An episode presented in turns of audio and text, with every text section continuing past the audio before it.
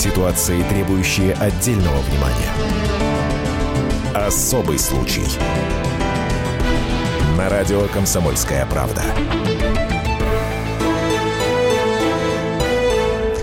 Здравствуйте, мы в прямом эфире радио «Комсомольская правда». Меня зовут Валентин Алфимов. Действительно, у нас такая сегодня интересная ситуация, которая требует отдельного внимания и отдельного э, изучения, рассмотрения. Со мной в студии сегодня Евгения Коробкова, специальный корреспондент комсомолки. Привет, Жень. Привет. Итак, с чем мы сегодня? Мы сегодня с поддельными картинами. Ну, поддельные они или нет, еще предстоит выяснить. По крайней мере, о том, что картины поддельные, заявляет директор музея Ростовского Кремля Наталья Коровская. Обвинила мецената князя э, английского. А, давай коротко историю, буквально давай в минутку мы сейчас вложимся, да, и потому что у нас э, князь Никита Дмитриевич готов да, выйти ну, в, в общем, поклеп на Никиту Дмитриевича. Много лет князь э, буквально снабжал музей Ростовского Кремля своими дарами, ценными mm-hmm. картинами, предметами искусства. Но вот недавно директор музея Ростовского Кремля сказал, все, князь, развод, три ключевые работы из коллекции, которые ты нам прислал, оказались поддельными. А, в результате... это, это скандал, это скандал, огромный скандал, потому что и князь обижен, и под удар ставится репутация экспертов, поскольку князь работу с экспертизой сдавал не просто так. И, конечно, в очень хамском виде было ему это все преподнесено. Ну, надо сказать, что э, экспертиза даже не российская, а международная, да? То ну, есть там, там была и российская, эксперты. и международная экспертиза, да. И та, и та экспертиза признали, что это подлинная картина. Да, а какая экспертиза была со стороны музеев Ростовского Кремля, неизвестно, потому что пока музеи Ростова хранят тайну. При этом там же э, в Ростове обещали э, князю Никите Дмитриевичу э, дом-музей. Да, после да, чего, да, да. И, но э, После руководство музея сказали, что нет, ничего такого не будет, и мы Не вообще обещали. даже не, при- не понимаем, Да. о чем речь. А, я предлагаю сейчас, прямо сейчас услышать непосредственно князя э, Никиту Дмитриевича Лобанова-Ростовского. Он у нас на прямой связи со студией. Никита Дмитриевич, здравствуйте. Здравствуйте и приветствую слушателей. Эм, если я мог бы вкратце изложить тему, как я ее вижу. Давайте, давайте. С вашей Я- стороны, безусловно, очень интересно. Я передавал Ростовскому Кремлю э, ряд э, произведений искусства, прикладное, так же, как и живопись, и они были выставляемы каждый год в этом музее.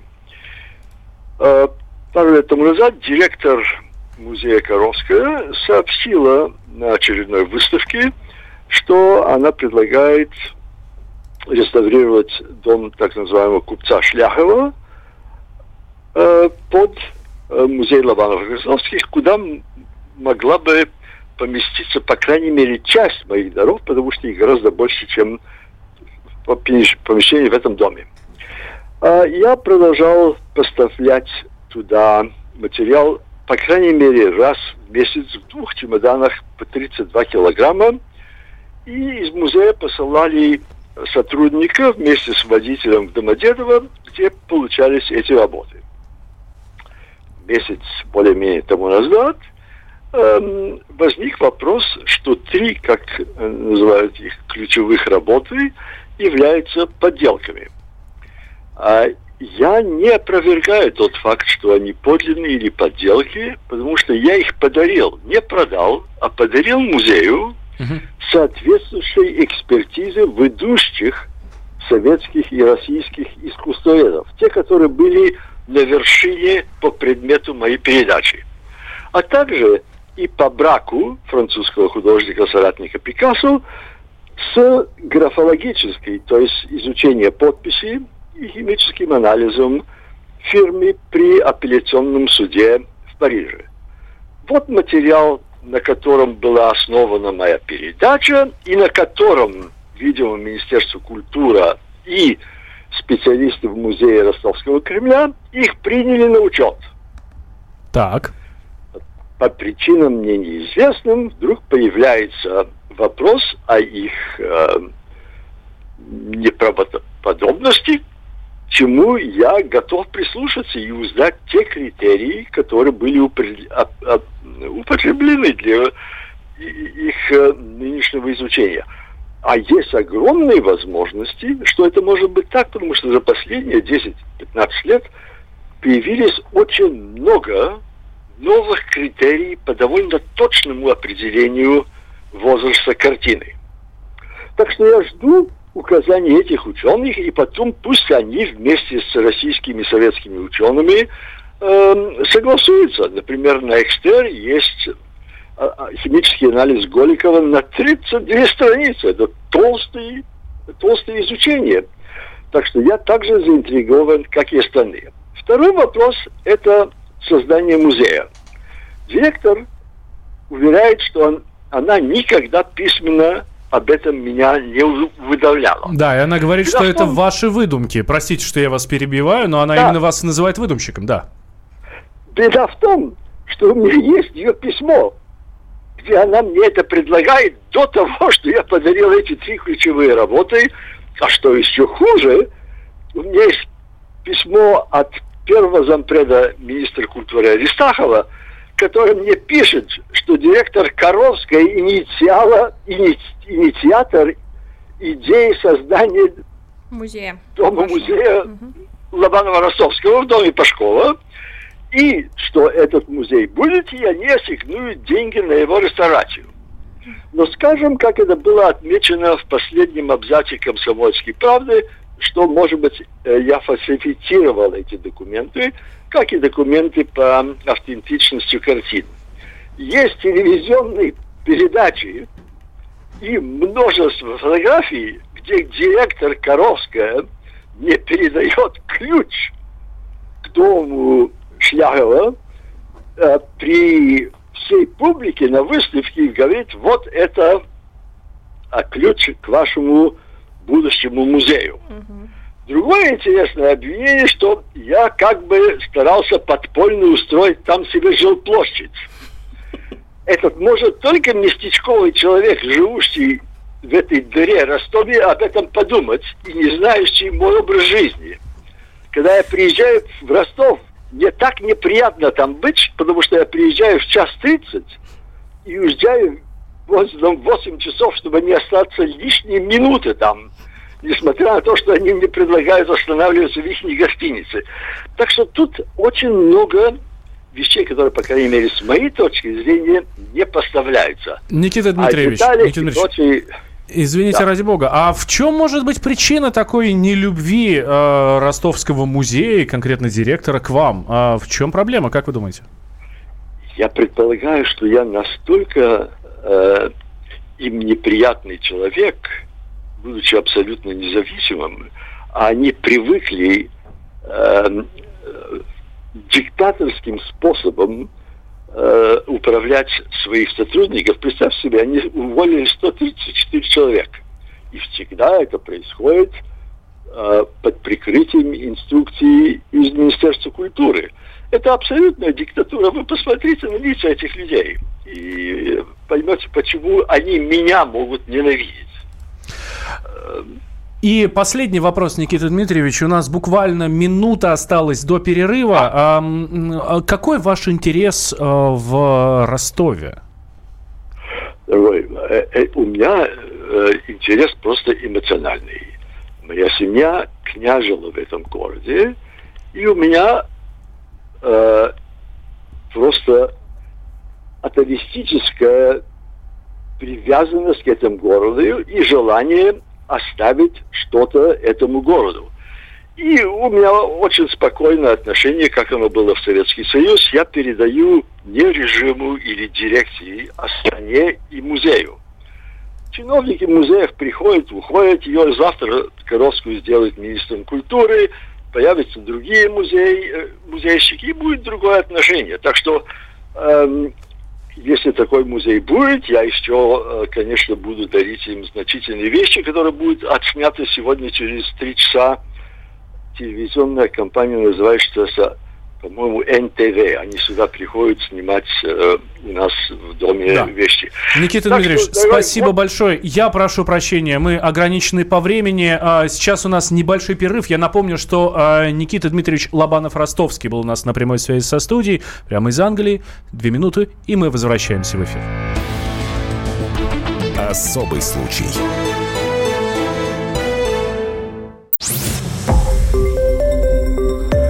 Радио «Комсомольская правда». Более сотни городов вещания и многомиллионная аудитория. Челябинск 95 и 3 FM. Керчь 103 и 6 FM. Красноярск 107 и 1 FM. Москва 97 и 2 FM. Слушаем всей страной. Ситуации, требующие отдельного внимания. Особый случай. На радио «Комсомольская правда». Мы возвращаемся в прямой эфир радио «Комсомольская правда». Меня зовут Валентин Алфимов. Рядом со мной Евгений Коробкова, специальный корреспондент «Комсомолки». Мы разбираемся в удивительной истории, когда князь Лобанов-Ростовский а, Никита Дмитриевич подарил России картины, Ростовскому музею. А там говорят, э, дружище, ну твоя картина-то это липа абсолютная. А вот именно в этой э, истории сейчас пытаемся разобраться. А и мы тут не просто вдвоем с Женей Коробковой, да? У нас в гостях а, Александр Чвала, директор научно-исследовательской независимой экспертизы имени Третьякова. Здравствуйте, Александр. Добрый день. И Екатерина Чеснова. Это руководитель департамента живописи, графики и декоративно-прикладного искусства аукционного дома «Литфонд». Здравствуйте, Добрый, Екатерина. Добрый день. А, в прошлой части мы слышали князя м, Лобанова-Ростовского. А, давайте сейчас мы небольшую справочку, кто он вообще такой, да, потому что вот нас тут слушатели уже спрашивают, а чего вот он, что ему там делать в этом Ростове и так далее. Давайте, он- у меня для вас небольшая справка есть, вот такой князь Никита Дмитриевич Лобанов-Ростовский, а потом мы уже продолжим. Справка на радио «Комсомольская правда». Никита Лобанов-Ростовский – один из крупнейших зарубежных собирателей русского искусства, геолог и банкир. Родился в 1935 году в Болгарии в семье эмигрировавших из Советской России представителей известного княжеского рода. Никита Дмитриевич – внучатый племянник князя Алексея Лобанова-Ростовского, известного деятеля русского собрания. В 21 год Никита Лобанов-Ростовский переехал в Англию и окончил Оксфорд. Более 40 лет он занимался коллекционированием и пропагандой русского искусства за рубежом. Участник аукционов Сотбис и Кристис. Обладатель уникальной коллекции русской театральной живописи конца 19-го, начала 20 веков. В 2010 году президент Дмитрий Медведев предоставил Лобанову Ростовскому российское гражданство за особые заслуги перед Отечеством. В 2016 году он стал почетным членом Российской Академии Художеств. Большую часть своей коллекции Никита Лобанов-Ростовский собрал до 1980 года. Его коллекция считается крупнейшим в мире частным собранием русского театрального декоративного искусства и включает больше тысячи работ около двух сотен художников. Это наша небольшая справка, кто такой князь Никита Дмитриевич Лобанов-Ростовский. А, теперь уже, уважаемые эксперты, у вас спрашивают, да, а, возможно ли такое, что в Россию могут быть переданы дары фальшивые? Давайте, Екатерина, с вас начнем. Ну, теоретически и практически, конечно, это возможно. Э, Но э, что касается вот данной истории, я не узнала из прессы, в частности, вот из вашей, из статьи «Комсомольской правды», потом еще несколько э, вышло заметок. Вот у меня сразу возник вопрос резонный, на каком основании да, Ростовский музей вот сейчас объявляет эти работы э, поддельными, потому что я прочитала, что вот были экспертные заключения, с которыми э, князь э, передал да, их э, музею. Соответственно, сразу э, вопрос, кто дал новые экспертные заключения, что эти работы поддельные, потому что, чтобы бросать такие обвинения, да, нужно, э, нужны стопроцентные доказательства. конечно, да, да. документы, э, там химический анализ, да, должен быть проведен искусствоведы, должны все это оценить, написать бумаги соответствующие, и тогда уже э, можно, наверное, да, вот говорить, что вот п- попали в коллекцию музея, были переданы в дар поддельные работы. Возможно, а вы сами-то видели эти работы? я видела только э, на фотографиях, Мгм. вот э, в статье, поэтому никаких комментариев по поводу их подлинности я давать не могу, это п- просто некорректно, Ну, да. Просто я знаю, что в Фейсбуке разгорелась целая буча, или как сейчас говорят, срач по поводу этих работ. Вывесили тоже эти работы и сказали, что это ну прям стопроцентная подделка, и что специалистам не нужно быть, не нужно видеть оригинал для того, чтобы судить о том, настоящая это работа или нет. Александр, а Сейчас- вы, вы по Кирилл фотографиям... Светлаков вот говорил, что вот, вы знаете, Я считаю, это просто. очень непрофессиональное Мгм. суждение. Ни один эксперт никогда по фотографии Мгм. э, не э, скажет вам, что... Ну, ну, если это только не совсем что-то такое прям вот э, Детская очевидное, какая-то, да, э, то, в общем-то, да, э, а тут работы, снабженные экспертными заключениями действительно уважаемых людей, и э, видя только вот на фотографиях вещи, э, делать суждение, что они фальшивы, это, ну, по меньшей мере, непрофессионально.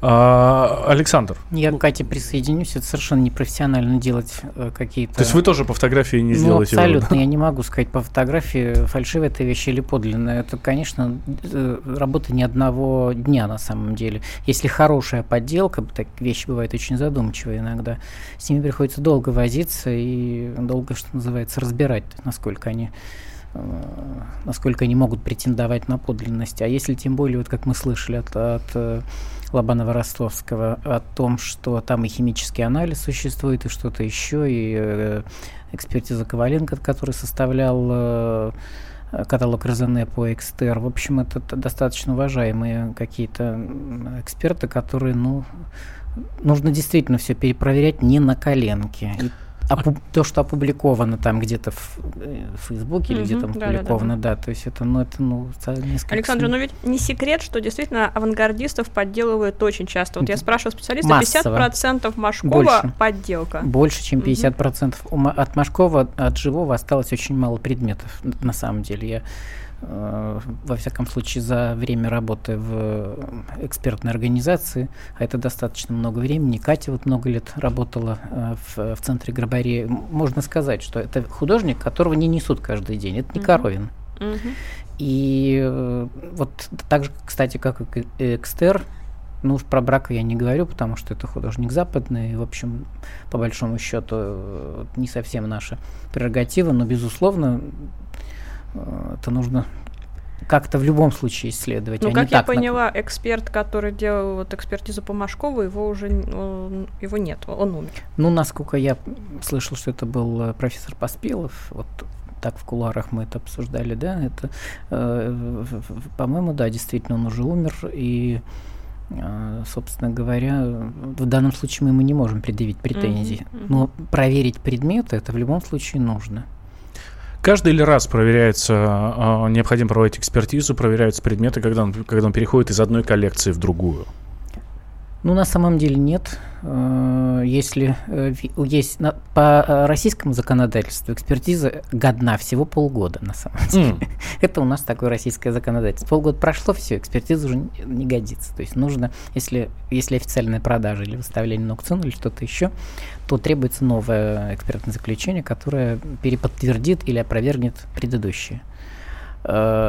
Как Для правило, меня это новость, честно говоря. Я, я вот слышала, что в течение пяти лет, э, да, были такие, что Ну, в течение пяти лет действительно. Государственная, э, государственный закон у нас таковы, что они достаточно часто меняются, но, во всяком случае, это уже действует, по-моему, лет 7, такой закон. Э, Достаточно часто к нам обращаются э, коллекционеры и люди, у которых э, находятся предметы там с экспертизами Третьяковской галереи, то есть это уже какие-то старые заключения, которые просят, пожалуйста, можете так переподтвердить? Ну, я хочу сказать, мы не всегда подтверждаем старые заключения, иногда достаточно часто бывает, что мы их опровергаем. Ну вот вы, Екатерина, сказали, что должны быть достаточно веские доводы, чтобы заявить, что это фальшивка. А действительно, какие должны быть доводы для того, чтобы сказать, что то, что вы нам подарили, уважаемый князь, это все липа?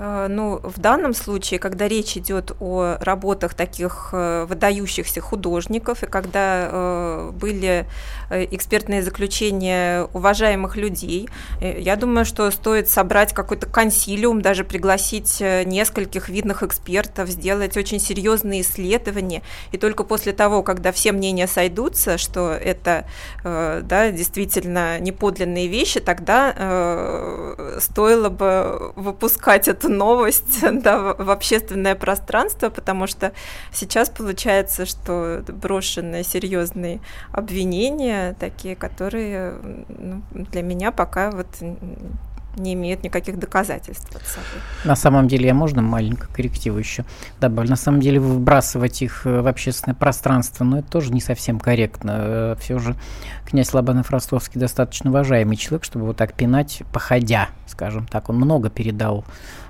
предметов и много и декоративно-прикладного искусства, и э, графики живописи, связанной с театральным искусством, огромное количество. Поэтому, ну, если даже э, он не... Он, кстати, э, он, э, в общем, не стоило бы, наверное, так э, как-то с ним поступать. Это можно было все как-то решить куларно на уровне Министерства культуры.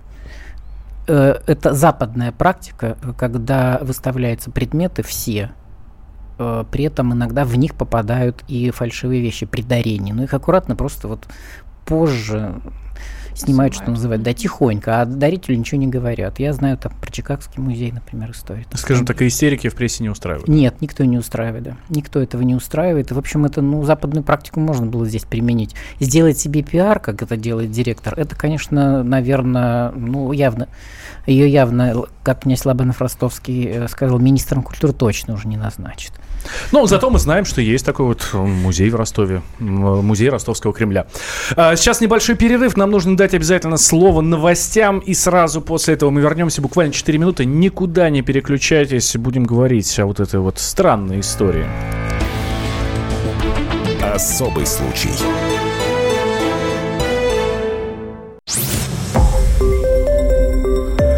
Радио «Комсомольская правда». Более сотни городов вещания и многомиллионная аудитория. Иркутск 91 и 5 FM. Эм. Красноярск 107 и 1 FM. Эм. Вологда 99 и 2 FM. Эм. Москва 97 и 2 FM. Слушаем всей страной. Ситуации, требующие отдельного внимания. Особый случай. На радио «Комсомольская правда». Возвращаемся мы в прямой эфир радио «Комсомольская правда». Меня зовут Валентин Алфимов. Рядом со мной Евгения Коробкова, специальный корреспондент «Комсомолки». И у нас гость в студии Александр Чувало. Это директор научно-исследовательской э, независимой экспертизы имени Третьякова и Екатерина Чеснова, руководитель департамента живописи, графики и декоративно-прикладного искусства аукционного дома «Литфонд». Мы а, прошлую часть закончили на том, м, какие должны быть аргументы для того, чтобы заявить, что поддельная ну, что картина поддельная, да, мы обсуждаем э, вот эту историю, когда князь Лобанов Ростовский подарил России, Ростов, музей Ростовского Кремля, подарил картины, и не только там огромные а, дары, и, в общем, а теперь в музее говорят, что это все липа и подделка, а, фальшак, как говорят в вашей среде, уважаемые эксперты, ну, насколько я это знаю. Или вот. задурок еще. Вот, или так. А, кому выгодно вот такие вот липовые шедевры? Вот а, пытаемся это выяснить, я надеюсь, что мы ближайшие 13 минут дадим ответ на этот вопрос. Но вот вы, Екатерина, сказали, что нужно провести экспертизу и только после этого заявлять. Мы связались с Натальей Коровской. Наталья Коровская – это самая директор музея Ростовского Кремля, которая и заявила о том, что это все фальшивки и вообще там ничего не, не нужно. То есть это все не имеет никакой ценности. Она, кстати, даже заявляла, что он там чуть ли не панталоны свои да, прислал. Князь да, прислал подштанники. Это, кстати, князя очень обидело, потому что поскольку музей создается Лобанова Ростовского, он говорит, ну должна же быть комната для вещей. Тем более мы все согласовывали с Коровской. Так что ну, тоже очень интересный момент. Надеюсь, она не сказала, что это были грязные подштанники. Ну так вот, мы связались с Натальей Коровской, директором музея Ростовского Кремля, и она говорит, что мы прямо сейчас делаем экспертизу. Он обещал нам серьезные произведения искусства, он, собственно говоря, как бы и передал что-то подобное, да, в прошлом году. И потом он передавал нам с экспертизами зарубежными. Мы сейчас на этой экспертизе делаем тоже свои экспертизы. А дальше отношения с князем, получается, вы не будете продолжать уже в любом случае? Ну, это совершенно неизвестно, это во многом зависит от него, как он себя поведет дальше. Пока мы все заморозили. Я не, не за то, чтобы горячиться как раз. Он что-то горячится зря. Мы, мы бы и вообще не раскрывали этот вопрос, если бы он его сейчас не стал раскрывать. Мы не за то, чтобы был какой-то скандал, чтобы его дискредитировать. Абсолютно нет. Это его было желание вот так в банк пойти. Ну что ж я могу сделать? Это была Наталья Коровская, директор музея Ростовского Кремля. Вот она говорит, что мы бы стали молчать. То есть мы бы молчали, если бы что. Ну, Собственно, понимаете, князь это приличные люди. оскорбило. Князь оскорбил. Во-первых, он не молодой человек. Ну, ему за 80 князь. Ну, понятно, что он хорошо выглядит и живет за рубежом, и дай бог проживет долго, дольше, чем наши 80-летние э, мужчины, да, но тем не менее, вот он присылает, представляете, он чемоданами шлет, говорит, 4 года подряд, по два чемодана 30-килограммовых в месяц он засылал, засылал, засылал, ответа не получает. Он пишет Коровской, где, почему там мои дары не отсортированы, не занесены в каталог, ничего такого нет. Мы работаем, ну вот, кстати, я тоже ей звонила, говорю, почему так? Мы работаем, мы же не можем только на князе работать и так далее и тому подобное. То есть постоянно шли отговорки, и сейчас-то ведь вопрос в том, тоже очень интересный вопрос, а телекартины, на телекартины проводили экспертизы, потому что вовремя э, дары действительно не были э, а, каталогизированы. Ну, то есть, э, возможно, такая подмена, да, прислал оригинал, э, сделали быстренько Не знаю, давайте подделочку. и спросим тут- у наших экспертов, я же... Возможно ли такая подмена? Ну, это чисто теоретически. Вряд ли это музей на это э, пойдет сейчас, в наше время. Это могло быть в советское время. И то там тогда совершенно по-другому делали. Ну, мы помним истории с э, Эрмитажем не очень давние, когда какие-то подделки вносили в качестве э, и заменяли предметы. Но уж так, скажем так, нагло дар Лобанова-Ростовского заменить, это да еще три предмета, ну как-то вряд ли это. Это уже какая-то прям детективная Да, история. это уже, это же все же не... Как-то да, это, в это очень мало верится. А, вот нам слушатели пишут, мы, кстати, в прямом эфире, это значит, что вы можете пользоваться и Вайбером, и WhatsApp, чтобы писать нам свои сообщения. А, плюс 7 967 200 ровно 9702 его номер. А, это номер и Вайбера, и WhatsApp для сообщений. И у нас есть телефон прямого эфира 8 800 200 ровно 9702. Подключайтесь к нашей дискуссии. И вообще, честно говоря, уважаемые слушатели, хочется спросить у вас, а вам какие-нибудь фальшаки вообще дарили или нет? Это касается абсолютно всего. И вот а, нам слушатель пишет, похоже, директор из пролетариев, конфликт, видимо, на генетическом уровне. Да, похоже, кстати. так- такая история может быть? Может быть, да, вполне. А, и еще вот одно хорошее сообщение. честно сказать, у нас аристократов до сих пор не любят, а если особенно рафинированных, таких как князь Лобанов-Ростовский, то тем более. Ну, А тут еще и с дарами пришел. Да, и может быть просто действительно он ждет, что как-то, ну ему хотя бы спасибо скажут, и как-то какое-то внимание ему уделят. И, а учитывая, что это, скорее всего, так все эти чемоданы сваливались в кучку, действительно, что это, ну ладно, там что-то подарил, будем ковыряться, что называется. Их действительно каталоги- каталогизировать это достаточно сложная процедура и долгая. Мгм. И когда нет э, там нет нового оборудования, как, допустим, вот э, архив э, Тарковского разбирали, вот очень быстро разобрали. Это какой-то там глухой вятский, э, не вятский, Юрьевецкий музей. Быстро достаточно разобрались. А здесь, ну, каждый предмет надо описать, обмерить, сфотографировать, внести там какие-то определенные технику и так далее. Это, эта возня достаточно большая. Представляете, это чемодан 32 килограмма, Да, это просто листы. Это ж действительно... Ну, я- это-то понятно, и музей Ростовского Кремля тоже можно понять. Ну, а князю каково быть? Ему он не молодой человек. Вообще он дождется, когда Хотя бы что-то они должны были делать. Во всяком случае, такие достаточно весомые дары, которые, которые там первоочередности, скажем, можно было распределить. Это на первую очередь, это на вторую, это на третью. А, стал бы князь порочить свое имя, передавая в дар музею фальшивку? Глупо- спрашивают глупости. нас слушатели. То это есть, глупости. Вот Катя- если и передал фальшивку, то не по, не по злому умыслу, так? Ну, конечно же. Безусловно, мы Думать абсолютно в нечего. этом уверены, да, что вряд ли бы он так делал. Да нет, нет, ну даже думать не Нет, нужно. Это понятное дело, что человека ввели в заблуждение. Если это действительно так, то это точно так же, как и всегда. Тем более он покупал с заключениями, вряд ли он там разбирал, насколько они подлинны, насколько нет. Мы сейчас говорим а, именно о князе или, в принципе, о любом коллекционере? Потому что, ну, известны же случаи, когда пытаются коллекционеры легализовать фальшивку, то есть пропихнуть в какую, на какую-то выставку, а, она, соответственно, там выставляется, и потом а, увеличивается ее капитализация. Да, такое бывает и достаточно часто. Ну, то есть теоретически такая ситуация возможна. Ну, со всех сторон мы рассматриваем. Я сейчас смотрю на Женю Коробкову, да, потому что она как-то так стрельнула в меня глазами, что ж ты тут э, ч- честное имя князя порочишь. Ну, Но в данном случае князь ведь возможна, подарил да? эти вещи, то есть Мгм. он не пытался капитализировать да, с- предметы своей коллекции. То есть он, это не то, что он да, там выставил их э, в экспозицию, да, чтобы они там повисели, да, вошли в каталог, и, но принадлежали ему. Он сделал дар. Кать, ну и вряд ли это... Вряд ли это его способ зарабатывания денег вообще. Живопись собирает и графику не для того, чтобы ее перепродавать. Это просто, так сказать, любовь к искусству. Да, и это тоже. То есть... Э... Ну, все мы, наверное, хотим, каждый коллекционер... Плохо тот коллекционер, который не хочет стать Третьяковым. Наверняка князю тоже очень бы хотелось. И, в принципе, музей в Ростове это ведь не только такое меценатство, но еще подумывание о своей, вот, ну, извините, загробной славе в том числе. Ну, вот совершенно верно, таком, да, да, абсолютно точно. Вы помните, Павел Михайлович ведь тоже он начинал собирать с, с того, что он пошел там на рынок и купил трех э, 17 века якобы голландцев. Пришел, мы тут же их все рас, рассмеялись над ним и сказали, ну что ты купил барахло? Это вот он сделан там за углом uh-huh. на деревяшках. И после этого он сказал, так, я буду покупать только у художников, которые живут сейчас, и только то, что вот, насколько я их знаю, он поднял уровень живописи конца 19 века, последний третий, это его была заслуга, то, что был такой расцвет. Угу. Хорошо бы сейчас бы таких бы. А, мы знаем, что историй с махинациями, с картинами а, огромное количество. Мы для вас специально небольшой сюжет подготовили. Предлагаю прямо сейчас его послушать.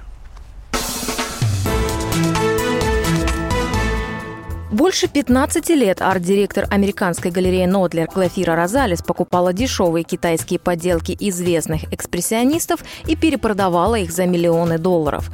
За это время она нагрела ценителя искусства на 30 миллионов, продав больше 60 поддельных картин. Розалес попалась на махинации с фальшивой картиной Джексона Поллока стоимостью 17 миллионов долларов. Из-за многочисленных исков галерея обанкротилась и закрылась.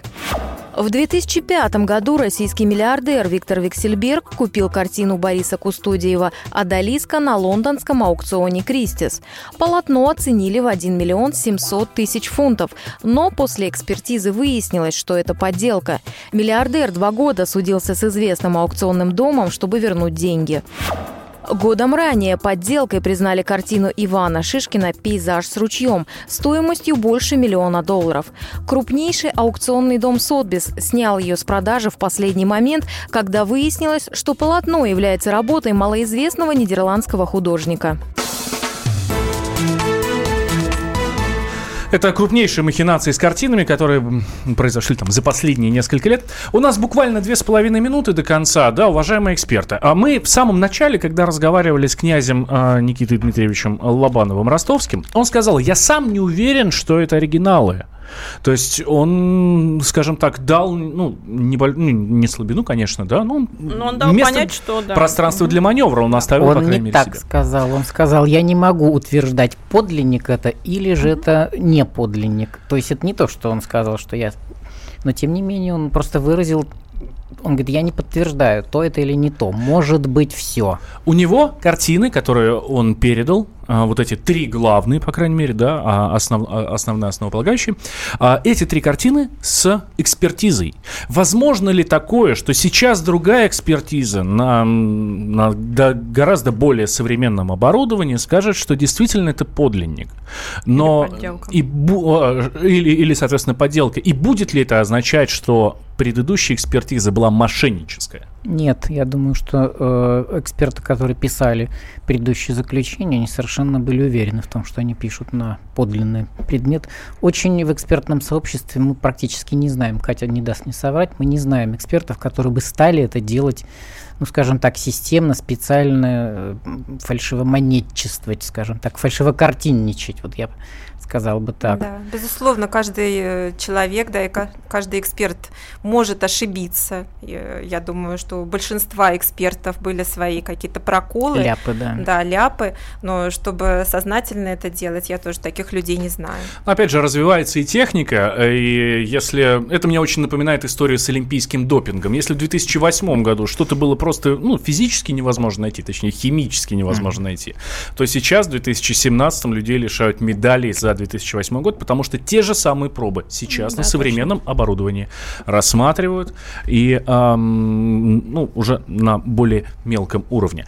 Но будем следить за этой историей. Как, как, чем закончится дело, обязательно будем держать связь с музеем Ростовского Кремля.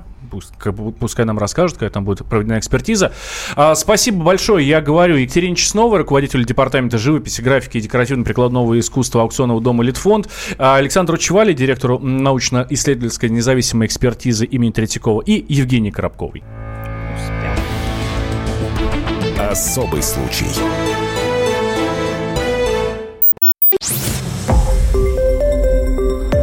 Радио «Комсомольская правда».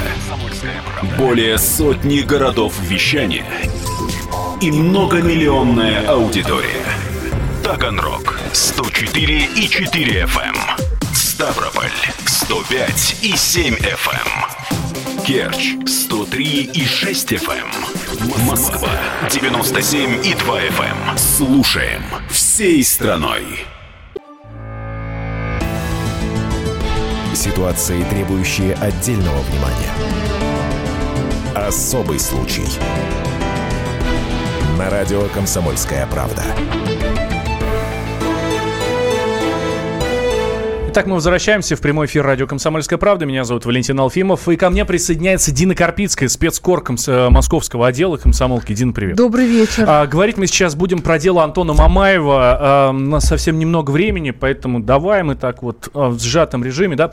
Давай а, начнем с того, что а, история. Антон Мамаев. Антон Мамаев, инвалид первой группы. У него не работают ни руки, ни ноги. Он весит 18 килограмм. У него болезнь точно такая же, как у Стивена Хокинга. У него да. болезнь точно такая же, как у того программиста из Владимира, которому собирали, собирались голову Да, это абсолютно... Да. Мышцы с э, течением жизни перестают работать. И вот а, сейчас у Антона только голова и шевелится, по сути, там и руки, да, в очень слабом режиме. Но тем Но не менее... Его обвиняют в том, что он совершил грабеж Грабеж это когда с Разбой, оружием. Разбойное нападение. Разбойное нападение. Да, это как раз да, разбойное да, да. нападение, это как раз с оружием, что он у бывшего спецназовца в составе организованной группы. Да, да, я сегодня, нужно пояснять украл дальше? Украл мопед. Украл, да, вы, выторговал мопед. А, я сегодня общалась с потерпевшим, с одним из потерпевших. Это не тот спецназовец, это другой товарищ. Он никогда в армии не служил. 38 лет, Дмитрий Малов. Он а, рас рассказал мне свою версию событий.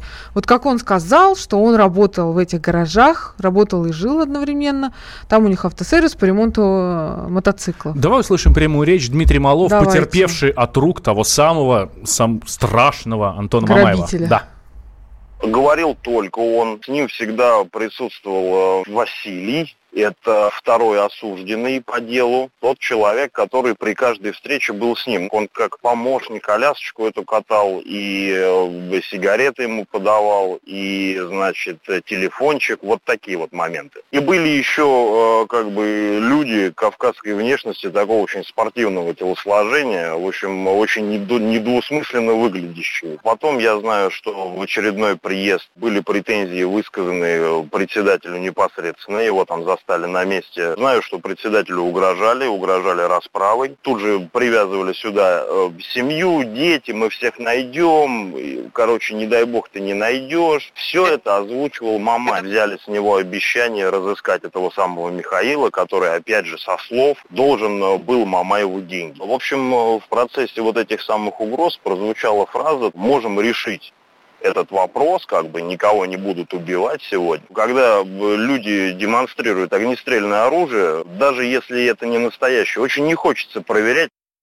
Это был Дмитрий Малов, потерпевший от рук Антона Я Мамаева, немножко да. поясню там все так в кучу. Да, в общем, сумбурно. якобы э, Антон приезжал в этот ГСК, гаражный кооператив, который где-то на окраине, в тупике, как описал мне Дмитрий, где очень страшно вообще угу. находиться, но они там находились и ночью тоже. Приезжал и искал некого Михаила, который ему что-то должен был организовать на каком-то пляже, где Мамаев директор. Вот uh так, и вот они приезжали в течение всего августа прошлого года, периодически там раз в неделю, вот с этой группой товарищей, как рассказывают опять же потерпевшие, и искали Михаила. Председатель, о котором шла речь, это председатель ГСК, который на суде, его вызвали как свидетеля, он никаких претензий Мамаеву не предъявлял. Вот. Но этот Дмитрий рассказал, что они видели, там два Дмитрия, один спецназовец, другой вот этот, видели, как... Кто такой? Да, да, давай с того. А, кто такой Дмитрий Малов? Он автомеханик, сейчас работает на заводе. В тот угу. момент он трудился там в гаражах, чинил мопеды. Он а, владелец того самого мопеда, который отобрал Мамаев, Эндко, угу. компания, да, это Какие кавказцы? Их никто не видел, кроме потерпевших, никакие камеры не зафиксировали. А, только вот э, что это за люди, даже имен их нету, вот какие-то люди, которых видели. Кто они, э, как они, все время вроде разные приезжали, это Дмитрий, да, рассказал. Потом он рассказал, э, что как, как вообще этот мопед попал к Мамаеву. Вот он мне сегодня рассказал. Значит, 3 э, сентября в очередной раз приехал Мамаев со своими друзьями, сказал, что ну, раз вы не нашли этого Михаила, а Михаила никто не искал и не знал. Извините, мне просто даже смешно, если честно. Так. А, то, то вот это... вы отвечаете нам. Он говорит, как мы отвечаем, мы Михаила не знаем. Ну, Слушай, ну это классная история про 90-е, только здесь надо понимать, что главный герой, а, собственно, инвалид, который не может пошевелить ничем. Да, но у него там как бы окружает некая толпа. Из этой толпы угу. суд и следствие смогли только одного вычленить человека. Это вот помощник, э, его зовут не Виктор на самом угу. деле, а не Василий. Э, забыла фамилию в общем, вот этот вот Виктор, да, и он получил три года тоже. А, значит, приехал Мамаев с этим компанией, сказали, раз вы не нашли Михаила, давайте нам свой мопед. Мы его потом вам вернем, а вы нам поможете распылить какую-то машину. Они отдали мопед, внимание, Валь, 3 uh-huh. сентября. И спокойно дальше сидели в этих гаражах. А 16 сентября, то есть спустя две недели фактически, в 4 утра пришел опять Мамаев, разбудил нашего Дмитрия. И, значит, говорит... С помощью своих друзей. Ну, с помощью друзей. Да, При этом в этом гараже был не только Дмитрий, а еще один сотрудник какой-то этого монтажа. Угу. Значит, э, этих двух сотрудников они разбудили. Дмитрия, значит, забрали, запихали в машину, как он мне сказал. И повезли за ПТС к сестре домой. 4 утра. За документами на мопед. За документами на мопед. Вышла сестра в 4 утра. Видимо, она увидела брата с группой неизвестных лиц в 5 утра, которые испугался, просят документ. полицию? Нет. Нет. Она не испугалась, не вызвала полицию. Она отдала документы. Вся эта группа переехала дальше к посту, га, га, не к посту, точнее, к отделению ГАИ, где оформляют договора купли-продажи. Они стали там целый час, ждали, пока откроются вот эти, знаешь, такие есть газели, которые там помогают да. страховки выписывать, договора. Договор купли-продажи, да. Они ждали, открылась очередная газель какая-то. Туда затолкали коляску Мамаева, составили договор. Все это время Дмитрий был рядом, стоял на улице, как он сказал, он не поместился в «Газель», потому что там коляска заняла все место. Потом его вызвали в эту «Газель», он зашел, подписал договор купли-продажи, и из него он узнал, что, оказывается, он мопед свой продал за 100 тысяч. Дальше. Его сажают обратно в машину, везут в эти гаражи, он ложится спать, а вечером решает идти в полицию. Удивительная история. Так, я предлагаю сейчас услышать Михаила Игнатова. Это подполковник в отставке, бывший оперуполномоченный УБОПа. Он, собственно, слушал показания потерпевшего, и, на, и у него, собственно, есть мнение, мнение есть. да, у которого очень, и вот у нашего подполковника очень много вопросов к потерпевшему поподробнее познакомились с этим инвалидом-колясочником. Что конкретно он предъявил ему, какие претензии инвалид-колясочник, лично ему, Михаилу. Почему он пошел на требования, якобы предъявляемые ему, отдал свой скутер, никуда не заявив, потом отдал документы. А какая почва была вот этих контактов. То, что там были, они какие-то стопроцентные, я даже не сомневаюсь, что они были. Потом еще вопрос такой, он вообще бомж, тут он где он живет, почему ночует в гаражах каких-то непонятных. Этот вот потерпевший наш, к нему в 4 утра якобы приезжает вот этот вот инвалид-колясочник. Дальше, когда они были э, у сестры за документами приезжали, там везде видеокамеры. Ведь легко проследить, что за машина была, сколько народу было в машине, э, когда сестра выносила ПТС на этот скутер. Куда они потом уехали? Потому что вот эти рассказы о мифических каких-то кавказцах там спортивного сложения, ну это только слова потерпевшего, больше о них никто не видел никогда, и следствие не установило почему-то.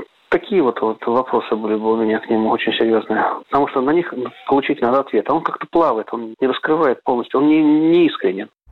Должен ли суд принимать во внимание диагноз обвиняемого? Спрашиваю я у вас. У нас буквально три минуты. 8 800 200 ровно 9702 и плюс 7 967 200 ровно 9702. Вот этот второй номер 967, это номер Вайбера и WhatsApp для сообщений, которые вы нам э, присылаете. Э, при... Что, что, что можно сказать? Вот, вот такая фактура у нас да. есть. Да? Плюс есть видеозапись. Все ее видели, она в интернете болтается. Пожалуйста, смотрите, там куча мужчин, э, ну не куча, там 4 человека, где-то угу. 5. Мопед это стоит, все сидят, курят. Но это главное доказательство для суда. Это же очевидно, что парень инвалид. Суд э, официально сообщил, что вина была доказана с помощью свидетельских показаний, видеозаписи, угу. каких-то документов, имеется в виду, видимо, договор это, да, да который сам же Мама, э, и, Мам, и Мамаев, и э, Дмитрий, общем, они, все, все подписывали да, сами, они его да. все сдали с э, э, полиции для, как вещдок, да. Вот такая вот история. Но Инвалид первой группы тоже доказанная, как бы, тоже история доказанная. Окей. Почему суд не принял как раз во внимание диагноз Мамаева? Он инвалид, который не может пошевелить ничем. А, что, его надо сажать? Ты знаешь, большой вопрос, который сейчас за задали не только мы все, но и прокуратура, которая угу. написала апелляционную жалобу наряду с адвокатами Мамаева. Они и прокуратуре, и прокуратура поступил сегодня в суд документ, но при этом, когда был процесс, я достоверно не знаю, но так говорят, вот правозащитники, которые видели дого- э, приговор, прокуратура просила вообще 6,5 лет. Mm. То есть гособвинение, оно даже было жестче, чем приговор суда. Хотя они были вправе вообще отклонить и как бы обратить на это внимание. Также сам суд, он имел полное право назначить комиссию дополнительную медицинскую, которая бы сделала заключение, может он находиться в СИЗО и в тюрьме, не может. Известна куча сто историй, когда судья, несмотря на то, что в законе, например, написано, что не предполагается да, условный срок, или условный срок предполагается там 3 года, а судья давал 9 лет, известная история, что угу. женщине, убившей мужа, который ее там истязал, дали 9 лет условно. То есть, ну, понимаешь, это вообще за рамками рамки как бы ну, законодательства. И здесь, по идее, тоже судья мог освободить от Мамаева, а по крайней мере от реального наказания. Мог, абсолютно точно мог. Это сейчас все эксперты, все связанные с судебной системой говорят. Но тем не менее этого не сделал. Но, да, считают его организатором э, преступной группы. За это его и осудили на реальный срок. Ну, в течение нескольких дней будет проведена экспертиза и будет понятно... Уже, я думаю, будет известно вообще да. его судьба. Отправит его в СИЗО дальше. Сядет или... он реально или нет. Спасибо да. большое. Мы говорим Дине Карпицкой, специальному корреспонденту московского отдела комсомолки. Это был особый случай дела Антона Мамаева, который мы обязательно будем вести и будем знакомить вас с новыми подробностями. Я Валентин Алфимов. Спасибо, что были с нами. Особый случай.